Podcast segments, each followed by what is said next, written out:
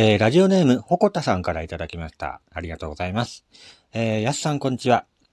僕は職場の先輩からあなたは挨拶に心がこもってないよねと冗談交じりに言われてしまいました。理由を尋ねると、背筋も伸びているし、声にも張りがあるけれど、なぜかそう感じてしまうと言われてしまいます。釈然としない僕は同僚にお願いして改めて自分の挨拶をチェックしてもらいました。すると同僚は丁寧に挨拶をしてもらったと感じるけど、強いて言えば最後の目線かなというのです。確かにお辞儀の後で顔を上げた際、相手の目を見ていませんでした。僕は照れ隠しで無意識に目を合わせることを避けていたようです。同僚の言葉を聞いてからは、日々のコミュニケーションの中で目線を意識するようになりました。目は口ほどものを言うと言われています。相手の目を見て話すことで自分の思いはより伝わるのではないでしょうか。やすさんは人と話すときに何か意識していることはありますか？ということですけどもね。えー、ラジオネームほこたさんからいただきました。ありがとうございます。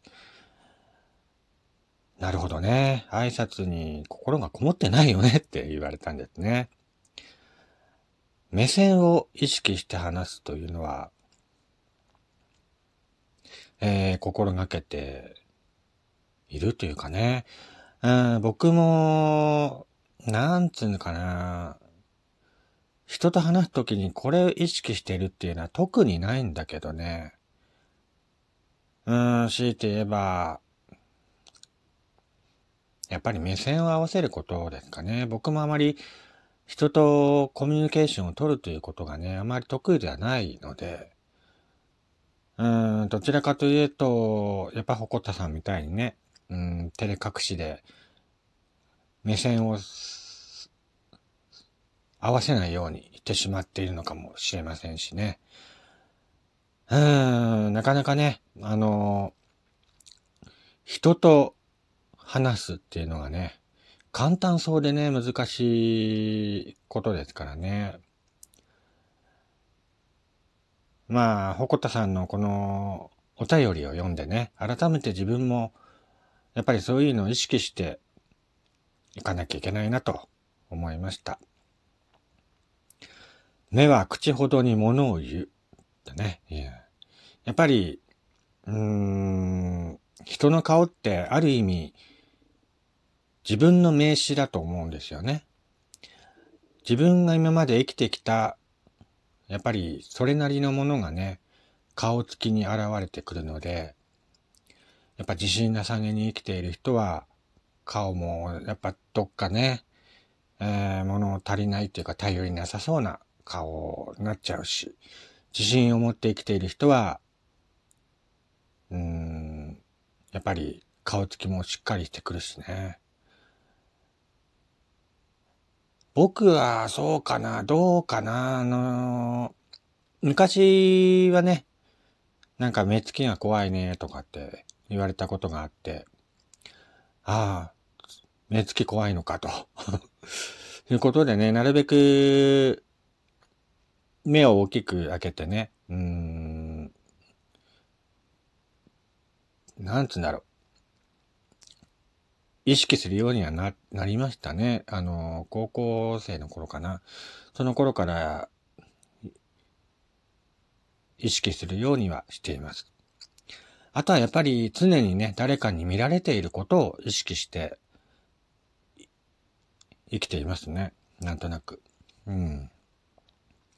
自分はこういった顔をして街を歩いてるんだとか、そういうのをある程度ね、意識して歩けば、なんとなくね、いつ誰にどこであっても恥ずかしくないような顔で、えー、生きられるのかなとか。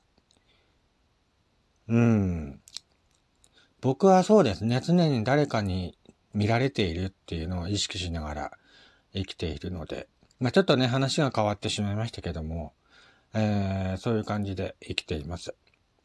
まあ、話すときもね、えー、なかなか、自分の思ってることをね、えー、素直に、素直にっていうか、うん、ストレートに言葉に出せない時があるので、なんかね、いろいろ考えちゃうんですよね。こういうこと言ったらこいつ傷つくんじゃないかなとか。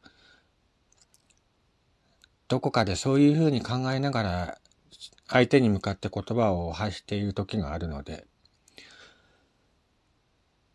まあ、難しいですよね。あの、人と人とのコミュニケーションっていうのは本当に難しいなと、えー、改めて思いますね。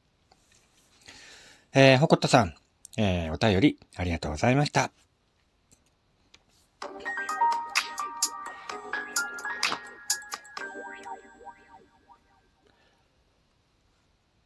はい。どうも皆さん、こんにちは。こんばんは。やすさんです。えー、この番組は私がゆるっといろんなことを語るラジオ番組となっております。今回もよろしくお願いいたします。えー、っと、今日は10月の29日、日曜日ですけどもね。10月もあとちょっとで終わりですけども、皆さんどんな感じですかね。まあ、寒くなったり暖かくなったりの繰り返しですけども。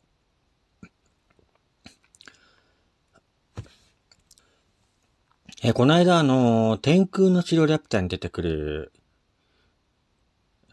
なんだっけ、あの人。天空の城ラピュタに出てくるですね。えっ、ー、と、ムスカ大佐っているじゃないですか。3分間待ってやるとかってね、なんかそういった感じのセリフを言っていた方ですけどもね。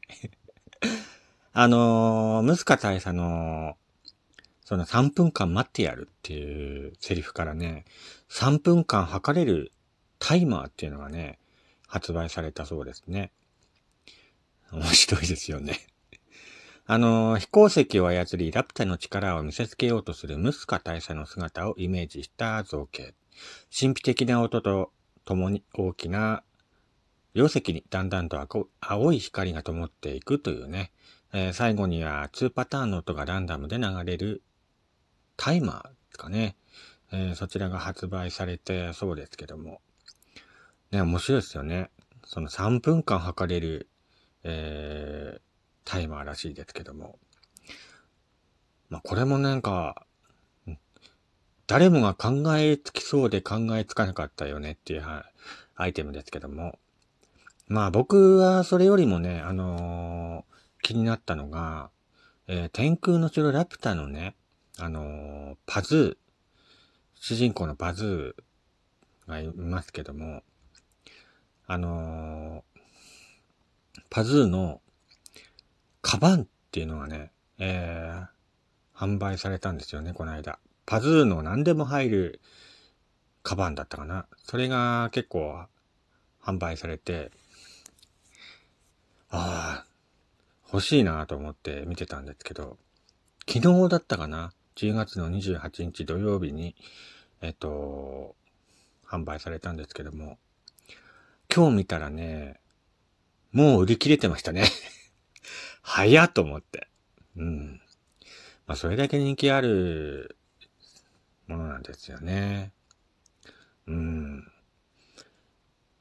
まあ、この、ムスカ大佐の3分間タイマーとか、えー、パズーのカバン？とかね、販売されているところが、えー、どんぐり共和国空の上店っていうお店なんですけども、そちらのお店でですね、天空のソラピュタ関連の商品が結構いろいろね、販売されていて、えー、結構ね、面白いなと思って覗いてみたんですよ。まあ、そしたらいろいろあって、まあ、全部欲しくなっちゃうよね。うん、ラピュタ好きだったら全部欲しいなと思っていますけども、まあいろいろ商品があるんだなと思って見てますけども、まああのー、詳しくはね、あのー、どんぐり共和国空の上店の URL 概要欄にね、貼っておきますので、興味ある方はぜひご覧になってみてください。このね、パズーのカバン欲しいなと思って買おうかなと思ってたんですけど、まあ日常にもね、使えるし、いろいろね、あの、何でも入るみたいな感じのカバンだったから、欲しいなと思って見てたんですけど。あとはまあ、タバコ吸う人であればね、天空のソーラピュタのジッポとかも販売されていますし、あとはまあ、いろんなグッズですかね。あの、靴下もありますし、えー飛行石を元、なんか、飛行石みたいな、えーグッズとかもありますし、クッションとかね、えーあったりもして、えー結構ね、天空の城ラピュタ関連のグッズがありましてね。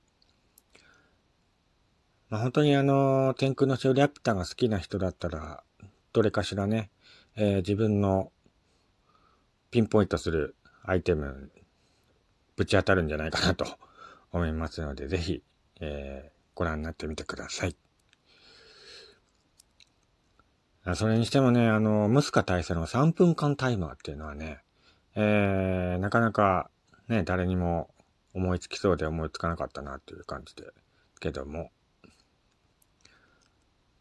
ねえ、ラピュタも、いつの映画だっけ ?1986 年だったかな ?8 月2日に公開された映画ですけどもね。いつ見ても本当にこれ見てワクワクする映画なので、今でも好きな映画ですね。はあ、そんなんか、ラピュタまた見たくなってきたな。また見ようかな。はい。ということで今回は、えー、天空のトラピタ関連のアイテムがいろいろ売ってるよっていう話をしてみました。それではまた次回お会いしましょう。お相手は、やすさんでした。